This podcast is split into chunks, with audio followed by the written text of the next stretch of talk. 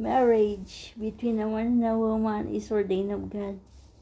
The family is central to the Creator's plan for the eternal destiny of His children. After Heavenly Father brought Adam and Eve together in marriage, He commanded them to have children. He has revealed that one of the purposes of marriage is to provide mortal bodies for His spirit children. Parents are partners with our Heavenly Father. He wants each of His spirit children to receive a physical body and to experience earth life. When a man and a woman bring children into this world, they have they help our Heavenly Father carry out His plan. Every new child should be welcomed into the family with gladness. Each is a child of God. We should take time to enjoy our children, to play with them, and to teach them. President David McKay said, With all my heart, I believe that the best place to prepare for eternal life is in the home.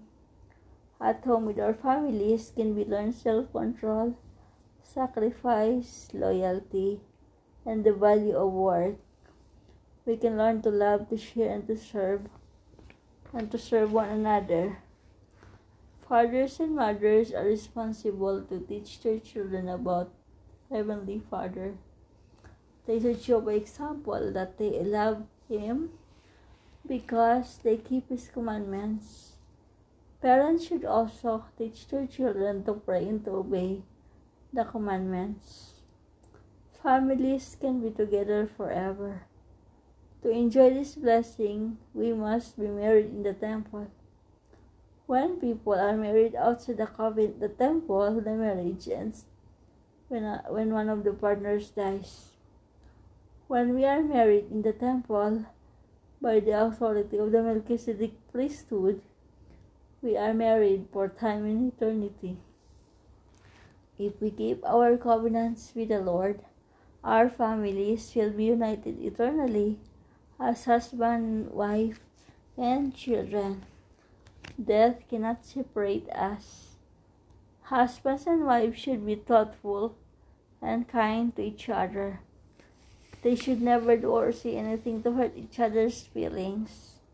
They should also try to do everything possible to make each other happy. Our parents can to know God and strive to be like Him. They will teach children to love one another. In the Book of Mormon, King Benjamin explained, You will not suffer your children for fight and quarrel one with another, and but you shall teach them to walk in the ways of truth and soberness. You will teach them to love one another and to serve one another. This can be found in Mosiah chapter 4, verse 14 to 15. Our family members, we can help each other feel confident by giving encouragement and sincere praise. Each child should feel important parents need to show they are interested in what their children do and express love and concern for their children. Children should likewise show their love for their parents. They should be obedient and try to live the kind of life that will bring honor to their parents and to their family name. President Harold B. Lee taught the most important of the Lord's work He will ever do will be within the walls of your own homes. Satan knows how important families are to our Heavenly Father's plan. He seeks to destroy them by keeping us from drawing near to the Lord. He will tempt us to do things that will draw our families apart. The first presidency and quorum of the apostles declared, Successful marriages and families are established and maintained on principles of faith, prayer, repentance, forgiveness, respect, love, compassion, work, and wholesome recreational activities. all of us want to be happy, to have happy, successful families. The following things will help us achieve this. First, have family prayer every night in the morning. Pray together as husband and wife. Second, teach children the gospel every week in family home evening. Third, study the scriptures regularly as a family. Fourth, do things together as a family, such as work projects, outings, and decision making. Fifth, learn to be kind, patient, long suffering, and charitable. 6. Attend church meetings regularly. 7. Follow the counsel of the Lord.